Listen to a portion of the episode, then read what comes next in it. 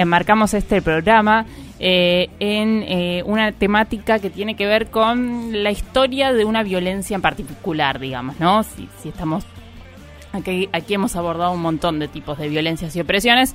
Eh, incluso ya hemos hablado de esta que tiene que ver con la violencia de género, particularmente con los femicidios. Eh, hemos hablado de ESI, con Marisa eh, y demás, pero bueno, específicamente nunca eh, hemos llegado a este, a este eje, si bien lo hemos costeado. Eh, así que principalmente le doy la bienvenida a, a Marisa, con quien vamos a estar charlando del tema. Hola Marisa. Hola, ¿qué tal, Oriana? ¿Cómo estás? Hola, nuestro operador estrella.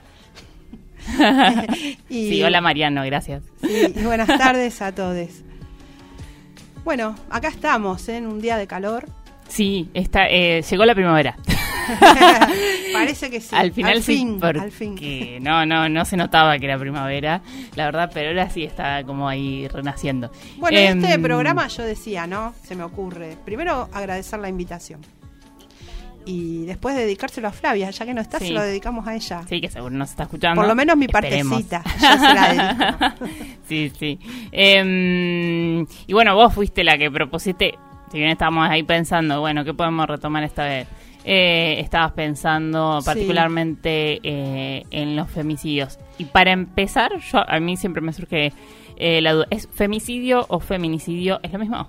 Eh, no es lo mismo conceptualmente, pero en realidad el feminicidio es cuando el Estado es consciente de la violencia que se está perpetrando contra las víctimas femeninas y, eh, bueno, hace la mirada para un lado y no interviene de ninguna forma. Ni siquiera hay leyes que de alguna forma actúen ¿no? en la protección de las víctimas femeninas. Entonces, bueno, y de, de las niñas, ¿no? Porque recordemos que cada vez que eh, asesinan a una mujer, eh, bueno, quedan desamparados, desamparades un montón de, de niñes. Eh, y eso también es otro, es otro dato, ¿no? Así que en, en realidad el, el concepto eh, feminicidio es un concepto que lo eh, lleva o lo publica en realidad en un trabajo Marcela Lagarde, que es investigadora, y ella lo trae a colación de las problemáticas que hay en la frontera de México en Ciudad Juárez, en donde, bueno, también hubo un, gran juicio en un momento por todas las, las mujeres eh, muertas, trabajadoras de una algodonera. eh, y bueno, y se empiezan a hacer las denuncias, el Estado cómplice no hace nada, eh, hasta que logran llevarlo eh, a juicio. Ese caso es bastante emblemático, o sea, al día de hoy lo que pasa en la frontera de Juárez es una problemática que inclusive eh, llegó al cine. O sea, de- hay una película que yo siempre recomiendo a mis estudiantes que se llama Backyard La Línea, eh, que la, protagonista principal es una actriz mexicana eh, que se llama Ana de la Reguera, que la pueden ver en otros films también mexicanos, y expresa muy bien el tema de eh, la frontera y cómo de alguna forma los asesinatos eh, están tapados por parte del Estado. Entonces ahí hay una en- entre lo que sería eh, los perpetradores de los asesinatos y el Estado una complicidad que eh, hace posible que nunca haya justicia. Eh, ¿Quién toma? Mira, te, te cuento esto de paso porque ya que estamos con, con el tema... Sí, quien nace como el concepto, Sí. digamos, sí. Me, me parece interesante también tenerlo en cuenta. Hay un una autora que se llama Sayak Valencia, que habla, habla justamente de eh, lo que es el capitalismo gore. El capitalismo gore es este capi- capitalismo neoliberal que, eh, bueno, eh, se profundiza en esta idea de colonialismo, machismo, sexismo, y de alguna forma este capitalismo gore eh, ella lo ejemplifica con este eh, caso de Ciudad Juárez de México, ¿no? Entonces ahí explica también otro concepto desde la filosofía eh, esta autora, Sasha Valencia, que, eh, bueno, este concepto sería la necropolítica, en donde en realidad los cuerpos de las mujeres sirven también, una vez después de muertas, para hacer un negocio. Y ahí aparece toda la relación de estos femicidios, que en realidad en México son feminicidios, con de repente toda la red de narcotráfico y la utilización también por los medios de, eh, bueno, estas muertes, ¿no? Porque, ¿qué pasa? Hay, hay un feminicidio, se pone en marcha todo un circuito de medios que salen a em, divulgar lo que sucedió. Y el cuerpo, de alguna forma, les, sigue, eh, les sirve de nuevo para facturar. ¿no? O sea que la muerte es una muerte que encarna sí, encarna bueno esta esta cuestión de doblemente eh, victimizada porque en realidad una mujer se muere eh, en condiciones terribles ahí en la, en la frontera de Juárez y eh, los medios en realidad hacen toda una difusión en revistas no pero el Estado bueno está de alguna forma presente pero no para apoyar a las mujeres sino para apoyar a estos grupos de poder que se encargan de asesinar mujeres, ¿no? En realidad, eh, más que se encargan, eh, no les importa. El, precio de, la mujer es que el cuerpo sirva un momento para trabajar en las maquiladoras, ¿no? Que, es el trabajo que tienen las mujeres en esa zona fronteriza, eh, y después, una vez muerto el cuerpo, les sirve para otras cosas, para el tema de los órganos, bueno, eh, lo que es lo mediático. Digamos que es una situación bastante compleja que hace mucho que además está denunciada. No es que esto, bueno, lo sé yo porque me... No, está denunciada y está publicada en libros de investigación, en las universidades y todo. Por eso me, me parece importante marcar este concepto de necropolítica, ¿no?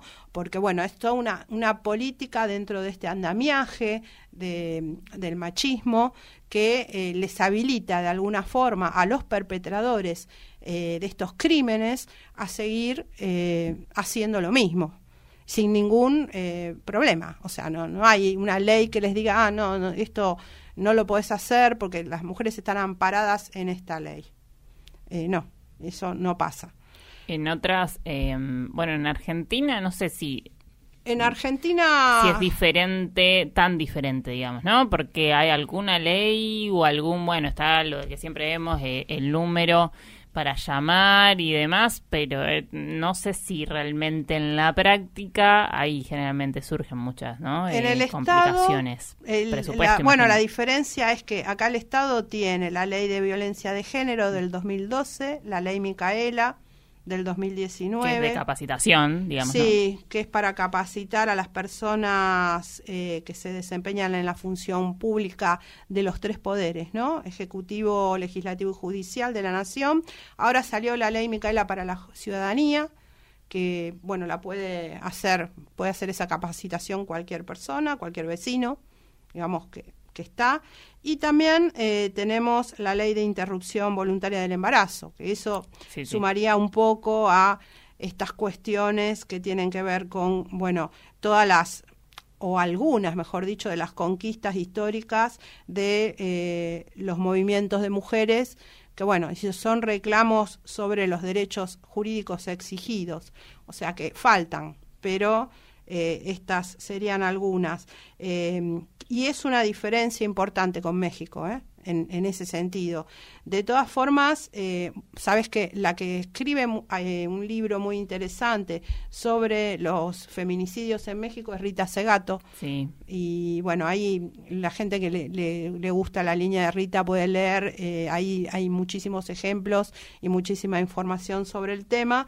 Eh, a mí particularmente me gusta este concepto de Sasha Valencia. ¿Viste? Y me gusta esta eh, visión que tiene sobre el capitalismo gore y lo que este capitalismo implica cuando un Estado em, todo el tiempo bueno, se dedica a impartir políticas neoliberales, ¿no? Que es un poco el, tema de las derechas. y ahora este surgimiento, viste, de las derechas en Europa, eh, no sabemos en qué va a terminar con respecto a las leyes eh, para la comunidad LGTBQ+, y bueno. Sí, o leyes que ya se habían ganado sí. Eh, y que... Sí, por ejemplo, ahora, ahora en España está en disputa una, una ley sobre los trans. Hoy a la mañana justo estaba leyendo en una página de de información española porque la derecha de Madrid parece que no está de acuerdo y, creo que les van a sacar unas posibilidades que tienen de, bueno de lo que sería para nosotros el cupo laboral y eso. Eh, igualmente acá cuando hablamos de femicidio, va, por lo menos cuando yo hablo de femicidio, hablo no solamente de mujeres, también hablo de la comunidad eh, travesti trans, ¿no? Porque, bueno, eso es importante tenerlo en cuenta, que es una de las eh, de los reclamos que se hizo en eh, la última eh, juntada, digo yo, que hicieron las mujeres en San Luis. Sí, yo digo juntada, más que encuentro. Yo no, puedo asistir, pero ¿vos fuiste? No, porque ah. yo tengo que trabajar sí, profesorado. Sí, sí, sí, no había manera. Eh, pero debe, esos encuentros siempre son re... Pude asistir a De La Plata la última vez y son re enriquecedores. Eh, bueno, generalmente existe, te iba a decir, como también se lo menciona, a veces se, se divide como en... Se dice transfemicidio, femicidio... Eh, pero medio que se... O sea, está bien decirlo de esa manera. Eh, ambas son correctas, digamos. Sí, lo que pasa que, a ver, para mí, primero que no son eh, casos aislados, ¿no? O sea, todo lo que sea asesinar a una persona porque vos te crees dueño de la vida de esa persona, bueno, no solamente es, es, un acto delictivo, sino que tiene que ver con la instrumentación de una violencia hacia un cuerpo, ¿no? que eh, no es tuyo, no te pertenece, y, bueno, y que tiene un montón, además, alrededor de, eh, yo creo que aristas que a veces tampoco se, se profundizan en trabajar. Eh, a mí lo que me pasa con el tema de los femicidios, yo siempre me quedo pensando en las niñas huérfanes que, bueno, que quedan y, y como el Estado de alguna manera incorpora las leyes para amparar a esas niñeces, viste que a veces eh, queda todo medio ahí. Eh, con respecto a la Argentina y lo que me preguntabas hoy, mira, yo creo que lo más eh, por ahí cercano a esto de México, no semejante ni igual, porque uno no puede estar comparando situaciones particulares de, de las diferentes ciudades, ¿no? Pero sí puede comparar la región latinoamericana como una región en donde, bueno, eh, los hechos no son aislados, eh, son anunciados muchas veces por las mismas mujeres que van a hacer la denuncia y en la comisaría no toman, no le toman la declaración o porque no le entienden o, porque... Sí, eso sigue pasando. Bueno, sí, eso sigue pasando, esto de la perspectiva de género, ¿no? Pero, bueno, a ver, yo lo, pienso así, como que la región latinoamericana inclusive tiene eh, muchísimas problemáticas eh, que están configuradas en base a eh, lo que es la problemática social en sí, la falta de trabajo, la falta de independencia a veces de las mujeres con respecto al trabajo y la crianza de, de sus hijos, y bueno, y eso a veces hace que tampoco eh, se realicen las denuncias. Y en cuanto a lo que vos me preguntabas, porque me quedó ahí dando vuelta en la cabeza, em, algo medio parecido, no igual, pero medio parecido en cuanto a las redes de violencia son las que se dan eh, entre México y Rosario. Rosario, por ejemplo, es una ciudad en donde actúa el narcotráfico. Sí, está muy presente, ¿no? Sí, eh, en Rosario tenemos en este 2022 45 femicidios. Y directamente las dos últimas mujeres que encontraron en un basural, el juez cuando se hace cargo de la causa caratula directamente de femicidio.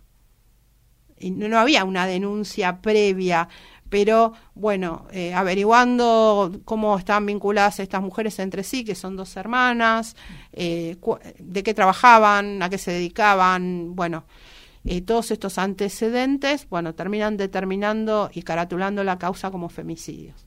O sea que ya en Rosario se sabe que estas redes, ¿no? De se dedican a lo que sería el narcofemicidio. Así le dicen en el periodismo, ¿no? Narcofemicidio, y esto se vincularía un poco con esta necropolítica de la que habla Sayak Valencia. Sí, tiene, eh, es, em, le dicen narcofemicidio, pero una cuestión de que son mujeres ligadas o que terminan, eh, digamos, las termina chocando o de rebote. Las Algunas están este ligadas y otras no. Ah.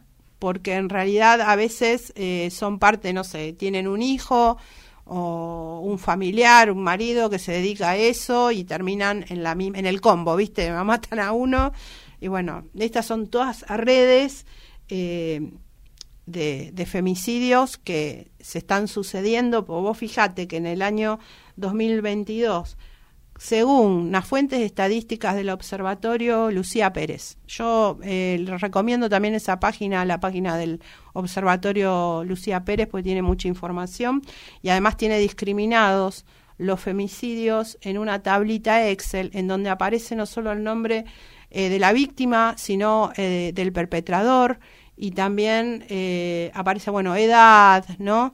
Sí, también las creo que hacen a veces gráficos en relación a si tenían vínculos, si no tenían vínculos, si era familiar, ¿no? es bastante interesante también. La mayoría de los femicidios de este año, por ejemplo, y de otros años también... Es con vínculos. Es, es con vínculos, sí. El, o sea, el porcentaje más grande es con vínculos de una expareja, eh, de un familiar cercano, un vecino, ¿no? Y, bueno, esa es más o menos la situación.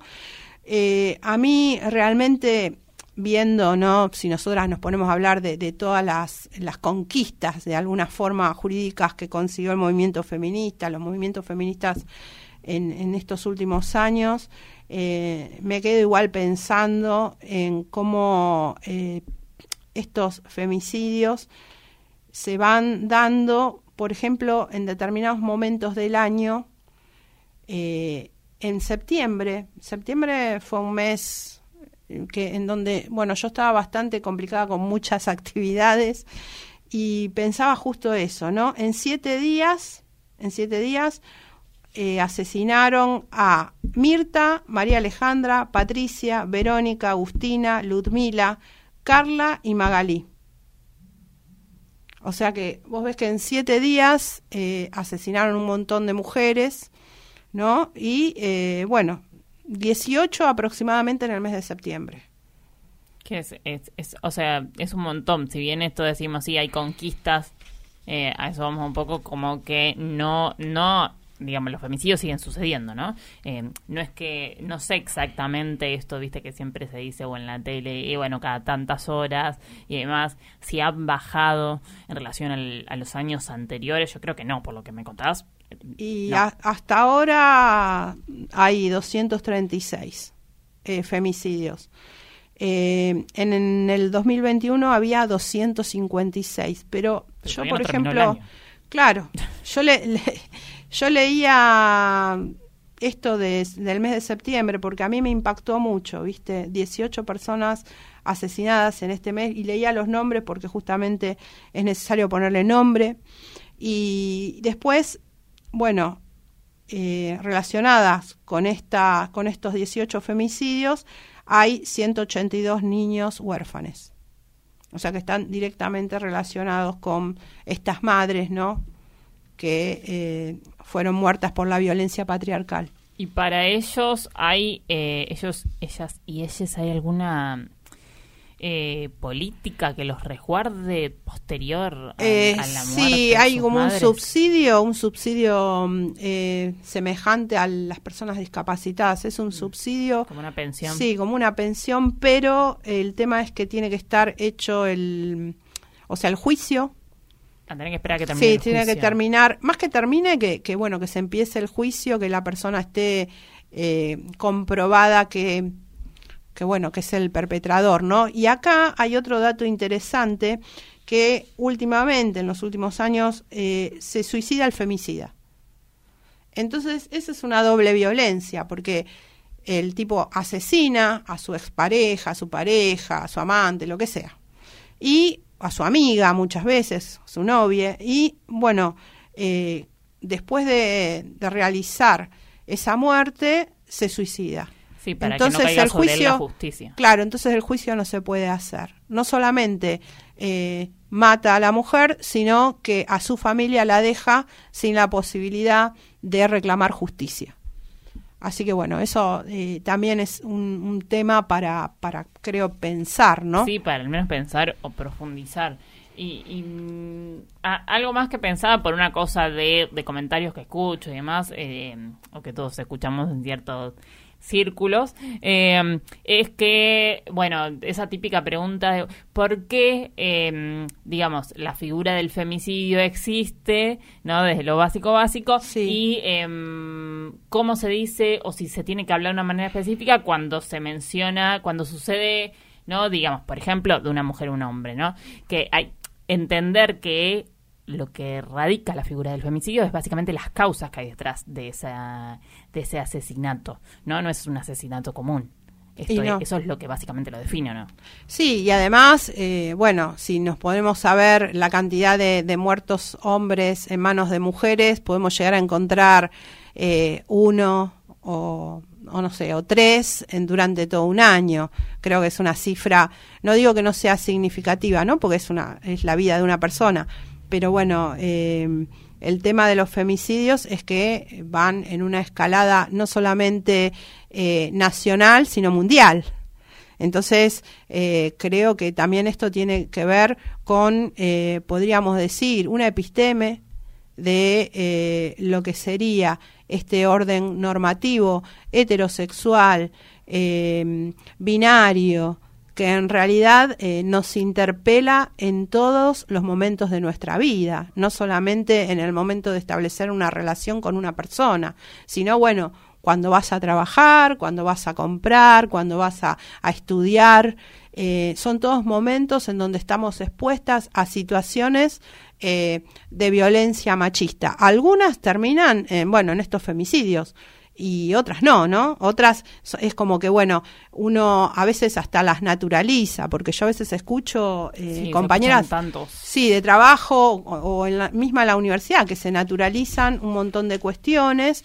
Y bueno, ahí tenemos un, tema, ¿no? La Universidad eh, de Luján hace unos unos meses con todas estas denuncias que se hacen al Consejo Superior y en definitiva es como que a ver, está lo que queda en casa. Porque recuerdo que en una época estaba muy en la lucha de un protocolo eh, frente a situaciones de violencia de género en la UNLU particularmente, en otras facultades ya hay. Eh, yo creo que el gran problema de, de, mira, vos, nosotros lo tenemos también en el profesorado el protocolo. El, gran problema del protocolo el tema es que a cabo. no, no, no es ese. El tema es que vos eh, podés tener el protocolo, pero estas, estos vínculos de violencia a veces exceden al protocolo que vos tenés dentro de una institución. ámbito educativo. Y las personas que, que, a ver, que reciben maltrato tienen que hacer la denuncia en la fiscalía.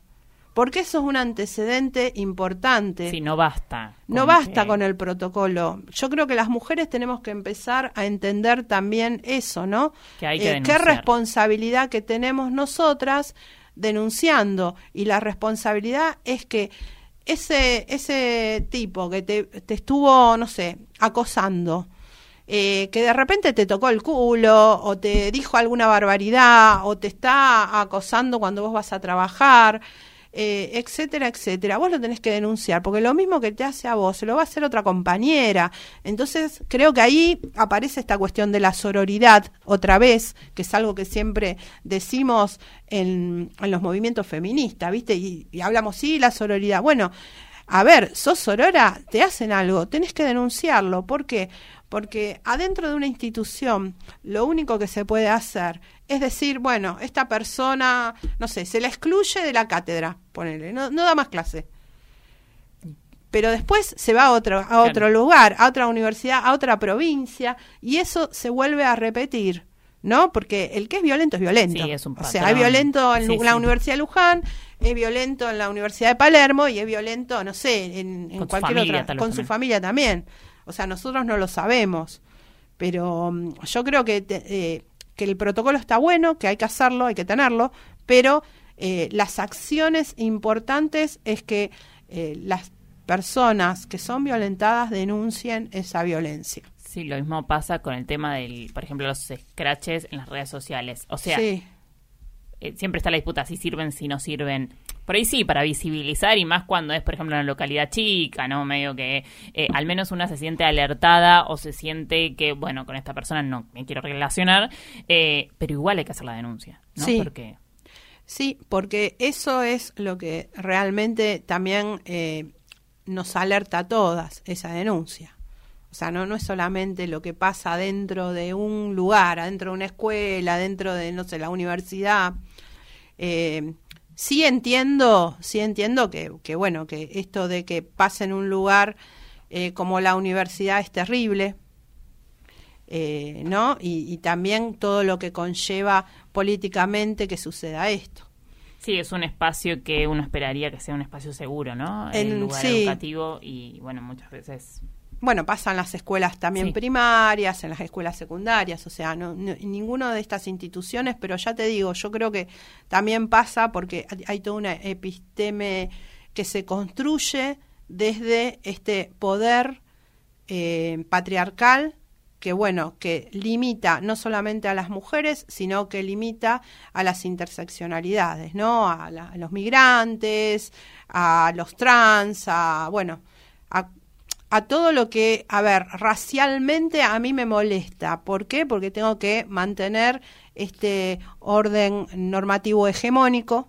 Sí, básicamente son como Sí. eh, esos cuerpos que a algunos les despiertan odio. Sí, sí, Básicamente. sí. Y ahí, bueno, es cuando se establece también toda esta, esta cultura del odio, ¿viste? Y bueno, nosotros lo vimos hace muy poco con el tema del magnicidio, ¿no? Cuando fue.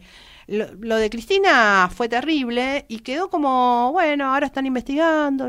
Sí, no hubo, por ejemplo, un análisis tanto de género, ¿no? No. Eh, se con magnicidio y chao. Y no, no pensamos en ese rol de figura femenina en un lugar de poder y el rechazo que eso puede generar. Sí. Más allá de, de cuestiones partidarias, digamos, ¿no? La, la figura de una mujer y cómo es agredida, bueno, es algo que... que, que a veces Igual, hablamos, ¿no? igual es agredida Cristina es agredida eh, desde que está, creo Sí, que desde que empezó a ejercer un lugar político importante, empezó a ser agredida por los medios también y bueno, y después por todos estos grupos de derecha, eh, los odiadores seriales, les digo yo, ¿viste? Sí, está bueno hacer esa comparación, además como para dar para dar el pie de si requiere perspectiva de género o no, es que no se dan las mismas situaciones de violencia reiterada sistemática en los medios con otros eh, no tan Sí, y lo mismo pasó con las mujeres indígenas, Mm. ¿no? Que Las eso mujeres también... mapuches. Las, mu- las mapuches. Y yo pensaba acá, mira, eh, me quedé pensando, ¿no? Esto es por ahí una reflexión personal. Eh, cuando, en la época de la pandemia, había muchos problemas en la educación, porque bueno, por la conectividad, porque qué iban a hacer con los chicos, qué se iba a hacer en, en la práctica, qué se iba a hacer en esto, eran todos problemas. Y el primer fusible que saltó fue la viceministra de Educación, que era Adriana Puigros. No sé si lo recuerdan. Sí, o sea, la primera en, renunciar Sí, fue renuncié. la persona que sabía lo que había que hacer en educación. O sea, que el ministro de Educación quedó. No lo, no lo, el, el poder político dijo no, vamos a sacar a la eh, viceministra de Educación. Lo digo desde, desde una lectura así. Sí, por sí, ahí. una mujer ultra capacitada, Claro. incluso más que el ministro mismo, digamos, ¿no? Eh, Sin- sí, sí. sin hacer. ¿Para qué vamos a andar con vueltas? Tal cual. Eh, en este problema de las mujeres mapuches, ¿quién salta? El primer fusible que salta. La ministra de La Géneros ministra y de Género y Diversidad. Diversidad. A ver, Y no, renuncia. no lo digo por, por, por hacer una defensa hacia la persona de Eli Alcorta, Gómez Alcorta, ¿no? Sino decir, a ver, ¿qué pasa con las mujeres en- que están en el poder político? Cuando hay un problema, sí renuncian, sí saltan y se van, y eh, los hombres no se hacen responsables y siguen canta quedando. sí. A mí me hace como un cri-cri estas situaciones. Sí, parece que las que se tienen que hacer responsables, no, me tengo que correr y me Sí. tengo que bajar, la culpable también soy yo, encima. o sea, no solo que empatizo, sino además me llevo la carga y lavo un poco la imagen. Lo digo para reflexionar, porque por un lado tenemos, bueno, todas estas mujeres que son víctimas de femicidio, que eh, racializadas, pobres, muchas indigentes, muchas en situaciones de riesgo permanente, bueno, eh, que terminan muertas eh, violadas, muertas, con toda la problemática social que trae eso con sus hijos. Y por otro lado tenemos estas mujeres que están en el poder, que de alguna forma, dentro de ese poder político, también son limitadas. Limitadas por esto, ¿no? Que, decimos, bueno, a ver, en el momento en donde las papas queman, ¿quién renuncia? ¿A quién se descarta? Sí, ¿a quién se, ¿a quién se desplaza? Y después, no solamente eso, cuando ponen una nueva ministra, lo primero que sale a decir este, este diario de, Clarín, que es, eh, bueno, de cuarta, lo primero que sale a decir es eh, lesbiana y peronista, como si eso... Como si fuera un degradante de su persona. Claro. Sí, sí, sí. Entonces ahí volvemos a este discurso, a este binarismo que, eh, bueno, tiene que ver con lo más rancio de, de este poder hegemónico, ¿no? Eh, que este poder hegemónico que yo siempre tengo miedo de que vuelva en la Argentina, que sería esta derecha de, ¿no? Sí, sí, como ha pasado en otras partes del mundo. Sí. Y que no se pierdan derechos que nos han costado mucho conseguir. Eh, que no haya retrocesos. O sea, faltan un montón de avances, pero que no haya al menos retrocesos. Por lo menos lo conquistado que quede. Que quede, que quede algo. bueno, bueno. Gracias. Ah, o sea, podríamos hablar mil horas del tema. Lamentablemente las estadísticas eh, así lo, lo plantean. Eh, porque es, es, muy difícil hacer. Si bien esto, una, uno tiene una cosa ya internalizada, a mí me pasa cuando escuchas por la radio como otra vez, otra vez, como los nombres y tantos nombres y te vas olvidando. Y hay esta cosa internalizada, ¿no? De, de la cantidad de femicidios que vemos en los medios de comunicación que está bien, son informados, pero... Eh, sí, los femicidios y la injusticia también, viste, machista, porque son dos cosas que no están separadas, que uno a veces dice, bueno, voy a hablar del femicidio, pero en realidad te pones a ver todo el, panorama y bueno, y ahí tenemos, no sé, seguimos reclamando por Tehuel, que no, no se hizo justicia, seguimos reclamando por el tema de Alperovich, ¿qué pasó con, con, con el caso este de, de Alperovich? Tres veces gobernador de la provincia de Tucumán. O sea, ahí tenemos otro, otra, viste, otra imagen de un hombre en un poder político, en donde lo denuncia la misma sobrina y bueno, y no pasa nada. Eh, es decir, cómo se, se, da la justicia desde esta perspectiva eh, que nosotros, bueno, tenemos leyes, pero la justicia sigue siendo patriarcal en muchos lugares y eh, de alguna forma lo que hace es salvar las atrocidades eh, que realizan estos hombres en el poder, ¿no? Sí, lo que decimos siempre de que si la justicia es machista, al menos que la memoria sea feminista, ¿no? Eh, sí. De alguna manera, manera hay que luchar contra ese proceso de desmemoria. Y visibilizar siempre lo que está pasando. Por eso digo, eh, qué sé yo, yo eh, a veces veo que pasan situaciones y y el mismo miedo, porque este sistema patriarcal es el que te mete el miedo también a no denunciar, a no aclarar lo que pasó. A, ni siquiera a veces decirlo a, no sé, a una amiga. A, no tener la voluntad. Sí, sí, sí. sí. De, de ni siquiera ponerle esfuerzo porque sentís que del otro lado hay una barrera, una pared, digamos, que no, que no es superable o que también conlleva un desgaste, una revictimización y todo lo que sabemos que hay mujeres que eh, que solo imprime desgano, digamos, ¿no? De, enfrentarse a ese sistema judicial y policial. Eh, pero bueno, eso, podríamos eh, al menos usar estos ratos para visibilizarlo y para hacer memoria eh, y es una problemática que persiste y que está más actual que nunca, o sea, no es que estamos solucionados por las leyes que hemos conquistado, así que es una lucha que sigue y una memoria que tiene que estar presente. Así que Gracias de nuevo. Bueno. Nos encontramos la próxima. Ya va a volver, Marisa. Siempre la vamos a seguir molestando. Em, y vamos a escuchar ahora em, una canción de Alba Reche, española, y Cami Gallardo, artista chilena. Se llama Que bailen.